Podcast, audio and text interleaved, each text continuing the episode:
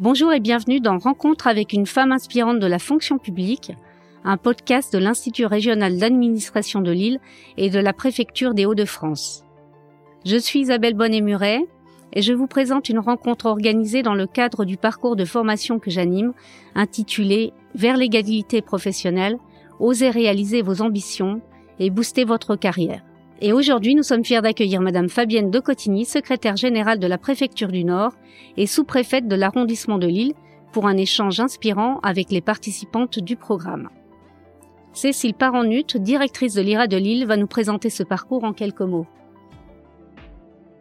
Bonjour à toutes et à tous. Madame la secrétaire générale, je souhaitais tout d'abord vous remercier sincèrement d'avoir bien voulu accepter de témoigner dans le cadre de ce parcours dédié à l'égalité professionnelle que l'IRA de Lille a conçu en partenariat avec les préfectures de région Hauts-de-France, Normandie et Île-de-France. Ce parcours a été lauréat du Fonds pour l'égalité professionnelle et nous en sommes à la deuxième édition. Son objectif est de permettre à des femmes cadres de la fonction publique de favoriser leur évolution professionnelle en travaillant notamment sur la levée des freins qui entravent souvent leur parcours. Dans les Hauts-de-France, dix femmes cadres de la fonction publique suivent ce parcours. Pour cette séquence dédiée au témoignage d'une femme inspirante, nous avons choisi de le réaliser sous la forme d'un podcast afin qu'il profite à un public que nous espérons nombreux. Tout d'abord, bienvenue. Je suis ravie, tout comme mes collègues, de vous interviewer aujourd'hui au travers de ce podcast. Ancien élève de l'IRA de Lyon, vous avez intégré le corps préfectoral. Petite fille déjà, pleine d'ambition, vous vouliez devenir astronaute ou préfète. Pourtant, rien ne vous prédestinait à le devenir. Originaire de Tourcoing d'une classe modeste, vous n'imaginiez pas atteindre des fonctions à haute responsabilité. Vous avez toujours eu l'envie de progresser et aimer les responsabilités. Quand vous aimez ce que vous faites, vous le faites pleinement. L'État incarne pour vous une dimension d'égalité et d'équité. Et les concitoyens sont au cœur de vos actions. Actrice de votre carrière, vous avez su saisir les opportunités qui se sont présentées à vous. Vous êtes notre femme inspirante du jour. Merci Madame de Cotigny d'être présente pour répondre à nos questions c'est important de, de, partager des expériences, de les, de les donner à connaître à, à, à, des personnes qui sont au début de leur carrière et qui peuvent se poser des, euh, des questions, avoir des doutes, des ambiguïtés. J'en ai eu et je crois que quand on peut échanger avec quelqu'un qui est passé avant et se dire bon ben voilà comment elle a fait, voilà les solutions qu'elle a trouvées, on peut être inspiré et se dire ben moi je vais faire à ma manière, mais il y a un moyen de le faire. Voilà pourquoi j'ai accepté votre invitation aujourd'hui. Est-ce que vous pourriez nous dire qu'est-ce qui vous anime dans vos fonctions?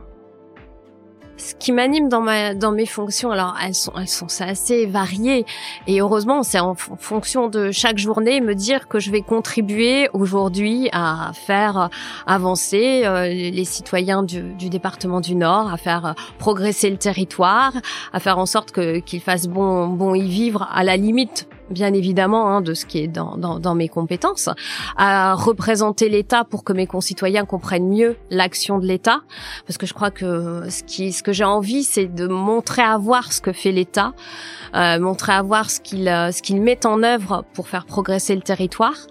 Euh, et donc ça, tous les matins, c'est quelque chose qui me, qui me donne envie et d'associer mes équipes. Quel est le plus grand challenge que vous ayez réalisé dans votre carrière? Mon plus gros challenge, c'est une question très très difficile. Euh, je, je, crois que c'est d'intégrer le corps préfectoral parce que parce qu'il a fallu que je j'arrive à, à me dire que je pouvais le faire, que je, je considère que j'étais pas imposteur dans, dans ce poste et que j'avais toute ma place. Et euh, oui, le challenge il est envers moi, c'est-à-dire de, de me libérer de peut-être euh, euh, mes craintes de ne pas réussir, de et de me dire tu tu vas-y, tu tu peux y aller. Donc prendre sur moi ça a été certainement le, la chose la plus difficile. De ce fait, qu'est-ce qui, qu'est-ce qui fait que vous, vous avez euh, surmonté justement le fait de peut-être de ne pas vous sentir à votre place au départ? Alors c'est pas c'est pas surmonter euh, le fait de ne pas me sentir à ma place. C'était de d'oser me dire ça va être ma place. C'est-à-dire que je me à partir du moment où, où j'ai intégré le, le, le, corps préfectoral dans son sens très large, hein, je m'y suis sentie bien. Moi c'était le fait de passer de ben d'attaché principal, passer le tour extérieur des administrateurs civils à l'époque, intégrer le ministère de l'Intérieur et, et, et, faire tout ça dans la logique d'un jour être en territoire sous préfète et puis il y a un moment où vous vous dites oui, mais est-ce que c'est pour moi? Est-ce que je suis capable de décider? Est-ce que je suis capable d'arbitrer? Est-ce que et puis vous vous posez toutes ces questions. Alors qu'est-ce que qu'est-ce qui a fait que j'ai sauté le pas? Plusieurs choses. Un, euh, ben c'est que dans vos fonctions, vous vous rendez compte que finalement, ben vous le faites. C'est-à-dire que quand vous êtes attaché principal dans un ministère avec vous gérez une grosse crise, que vous avez des équipes, ben vous décidez, vous arbitrez, et vous vous dites bon ben D'accord, ça j'ai coché la case. Ensuite, vous vous rendez compte que vous avez des équipes, que vous les managez, vous vous rendez compte que vous savez aller en, en réunion interministérielle pour représenter votre directeur. Donc vous vous dites ah la représentation ça va, j'ai acquis. Bah, c'est mes 11 ans derrière moi qui ont fait que je me suis dit c'est le bon moment. Et après l'autre pan qu'il faut pas qu'il faut pas négliger, c'est je me suis dit euh, bah, si tu le fais pas maintenant, euh, Demain, ce sera trop tard. Donc, il faut que tu saisisses cette chance. Il faut que tu oses le faire. Et puis, je crois aussi que j'étais bien accompagnée parce qu'on parle, enfin, c'est important de le dire. Moi, j'ai un, mari qui, à côté, m'a dit, euh, m'a toujours poussé, euh, euh, dans, dans mes démarches parce qu'il savait très bien qu'en passant le tour extérieur, j'irais six mois à Strasbourg, euh, que ensuite euh, mon but c'était de bouger tous les deux ans, d'aller en territoire. Et euh, voilà, à côté de moi, j'ai eu quelqu'un qui m'a dit "Vas-y, fonce." Ça aide. Même si c'est pas lui qui a pris la décision, c'est moi. Il a fallu que le déclic vienne de moi, mais ça aide. Vous avez cette aide euh, à, vos côtés. On a pu euh, noter que votre vocation a été vraiment très précoce. C'est pas commun de vouloir devenir préfète à 10 ans. Est-ce que vous pourriez nous, dire quelle en a été l'origine? Alors, je vais pas vous dire que j'ai voulu devenir préfète à 10 ans. C'est à 10 ans, vous êtes en CM2, vous avez un cours d'histoire et j'avais un, professeur. Il, nous a présenté l'époque napoléonienne et, euh, là-dessus, il nous a parlé du, métier de préfet. Et je me suis dit, mais ça, c'est un beau métier.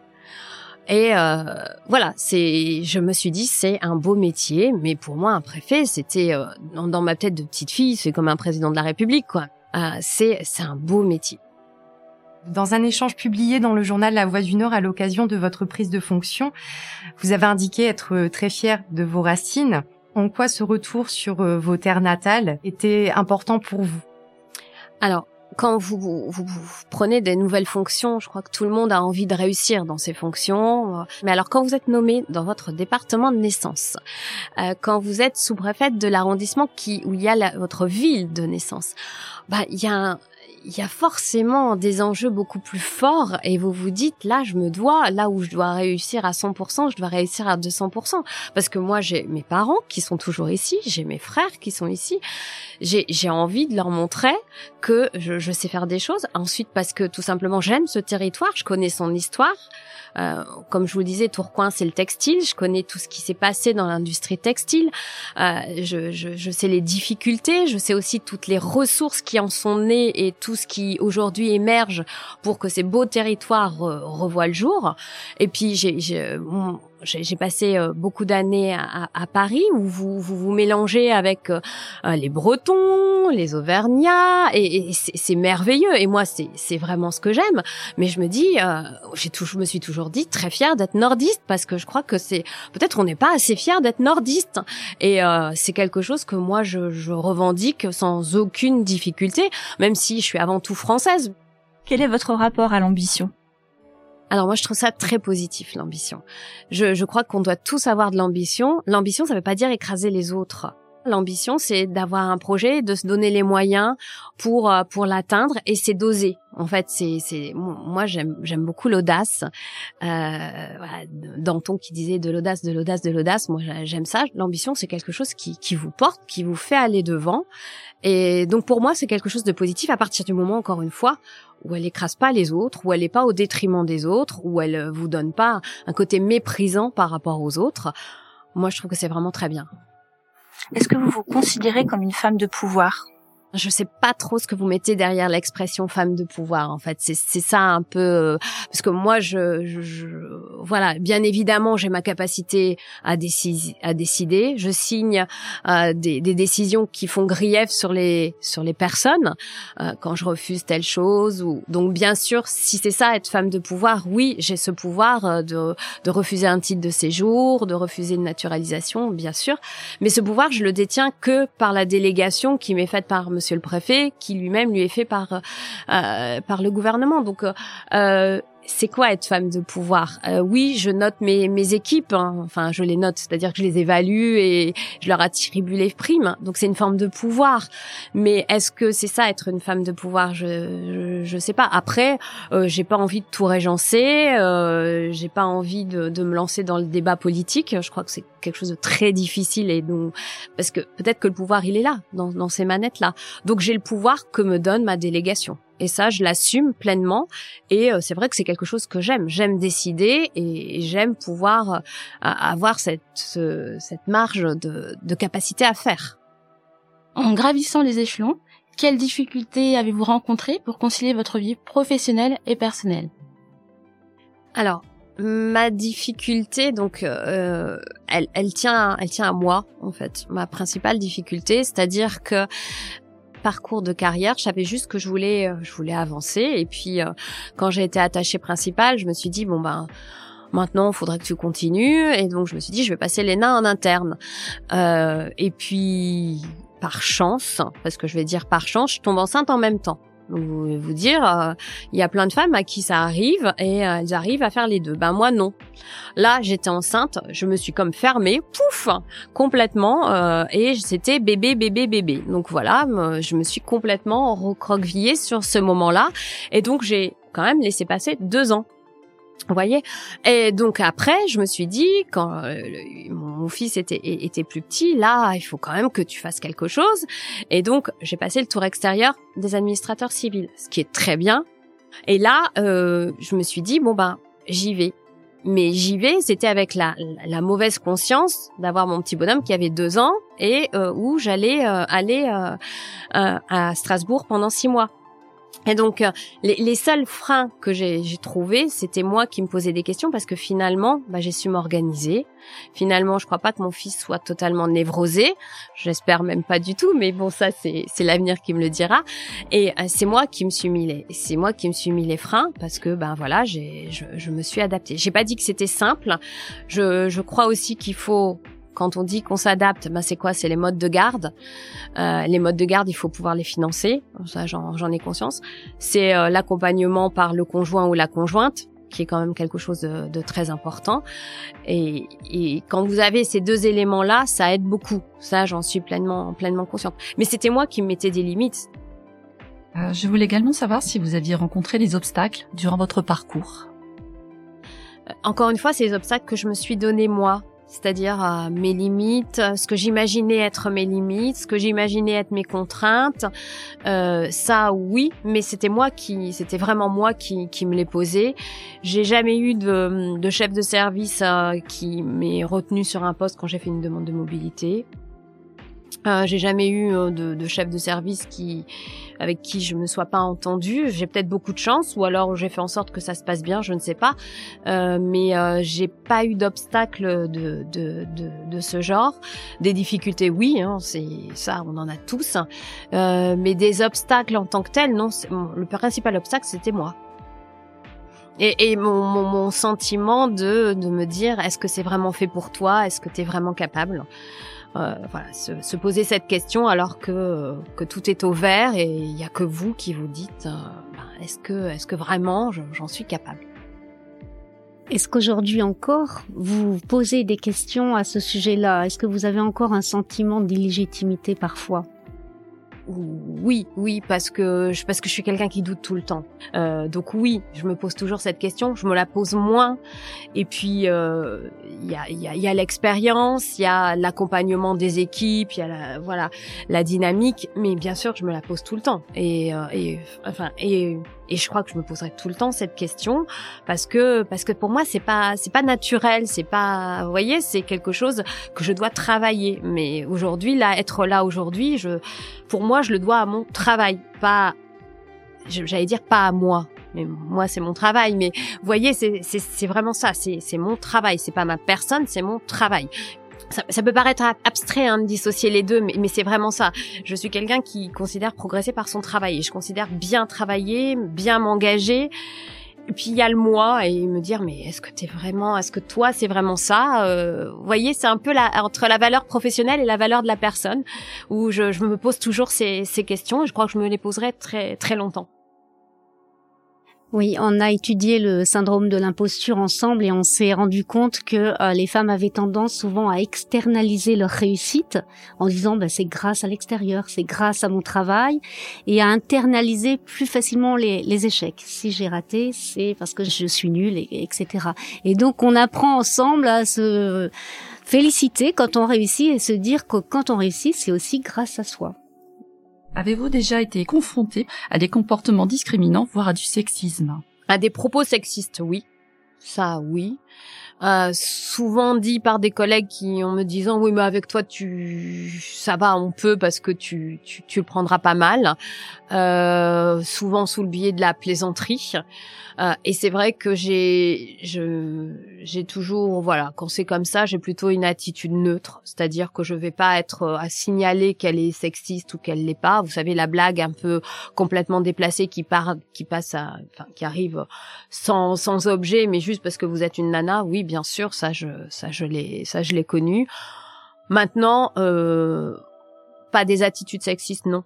Ça, je n'ai pas connu, mais voilà des propos qui euh, peuvent euh, parfois vous gêner. Ma réaction a toujours été de rester très neutre, très fermée sur le sujet et de montrer mon indifférence c'est peut-être pas suffisant, mais en tout cas c'est toujours comme ça que j'ai réagi. Mais alors attention, hein, c'était c'était pas mon quotidien du tout. Et euh, pour les personnes qui nous écoutent, c'est absolument pas le quotidien dans, dans, la fonction publique, en tout cas pas de mon parcours, pas de ce que j'ai connu, et, et heureusement. En tant que femme, comment développe-t-on son leadership? Alors ça, vous savez, euh, comme vous, je suis des formations, euh, vous savez, pour les, les hauts fonctionnaires et, tout ça. Et euh, j'ai toujours pas compris s'il y avait un leadership de femmes ou un leadership de masculin, enfin pour les hommes. Je, je suis pas persuadée qu'il y ait, qu'il y ait vraiment une spécificité. Euh, en, en fait, j'ai pas tellement envie, moi, d'en trouver une spécificité euh, féminine ou masculine. Je crois qu'il faut qu'on aboutisse et, que c'est un beau combat pour les femmes de parler de leadership. Euh, une femme, elle a du leadership, un homme a du leadership, et puis il l'exerce différemment parce qu'une femme et un homme, c'est différent. Mais euh, l'important, c'est d'en avoir ou de l'acquérir si on l'a pas, mais, mais, mais pas de le, le construire différemment peut-être que certaines personnes face à des difficultés, sont obligées, elles, de, de le construire différemment. Et ça, je, je peux l'entendre. Mais euh, j'espère qu'on arrivera dans un système où il n'y a, pas, il y a pas de besoin de, de genrer ce, cette notion.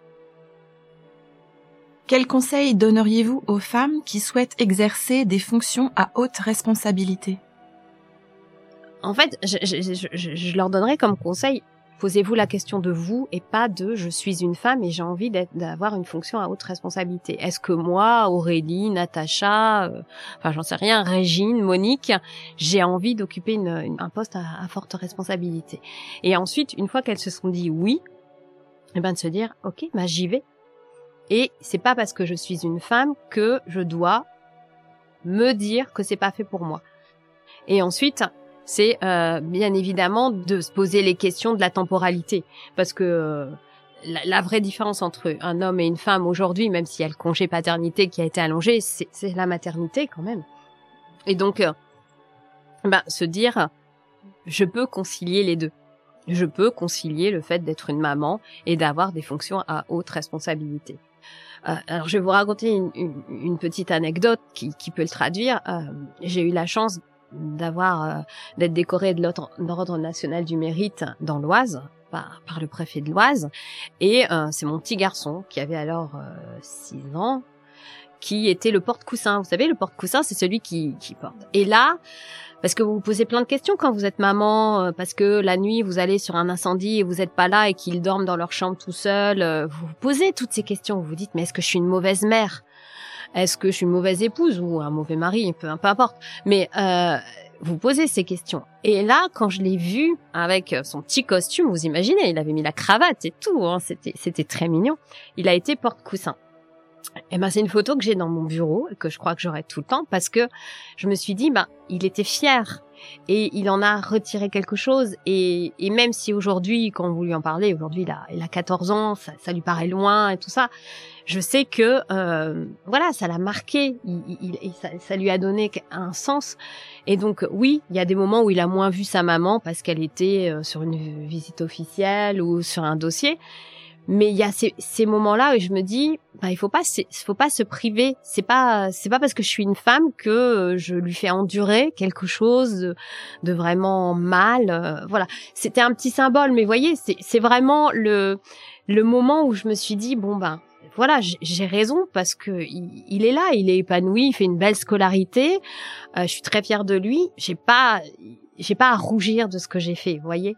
Et parce qu'ils m'ont accompagné, et c'est quelque chose d'important. Que retenez-vous de cet échange? Eh bien, écoutez, euh, moi, je vous m'avez surtout posé des questions.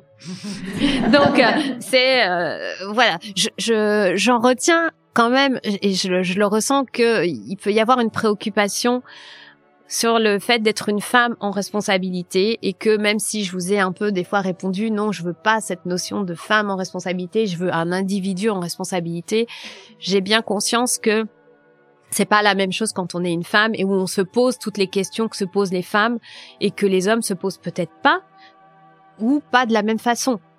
Euh, et donc j'ai bien conscience que que, que vos questions c'était toujours bah voilà c'est euh, comment moi femme je peux dérouler ma mon parcours comment moi femme je peux oser en fait dérouler mon parcours. Et, euh, ce que je ce que j'espère avoir apporté, c'est euh, le fait de dire mais le fait que vous posiez des questions que vous doutiez, c'est pas négatif, hein, c'est pas mais il faut pas le vivre comme des freins. Il faut euh, comme un peu une sécurité, une borne de sécurité qui vous dit où aller et où pas aller, mais pas comme comme des freins et que il, il faut avoir euh, l'audace vraiment il faut oser. Et euh, voilà, je crois qu'il y a plein d'envies autour de la table.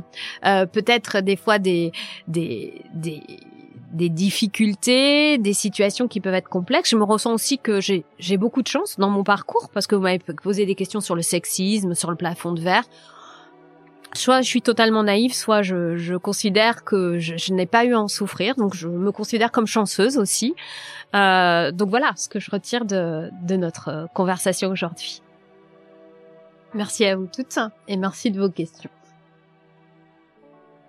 Merci à vous. Euh, je vous remercie chaleureusement pour l'écoute de ce podcast. Je vous invite à en parler autour de vous et à le partager auprès de toute personne qui cherche de l'inspiration. Je remercie particulièrement l'Institut régional d'administration de Lille et la préfecture des Hauts-de-France qui permettent la tenue de cette journée et la création de ce podcast. Merci également aux femmes qui participent à ce parcours de formation et dont vous avez pu entendre les questions. Virginie Banco, Déborah Bruland, Elsa Dievar, Séverine Flao, Karima Carcourt, Cécile Lavnizac, Ingrid Poincy, Cindy Stanek, Anne-Sophie Touzé et Anne Wattel. Ce podcast a été réalisé par le studio Flamboyance.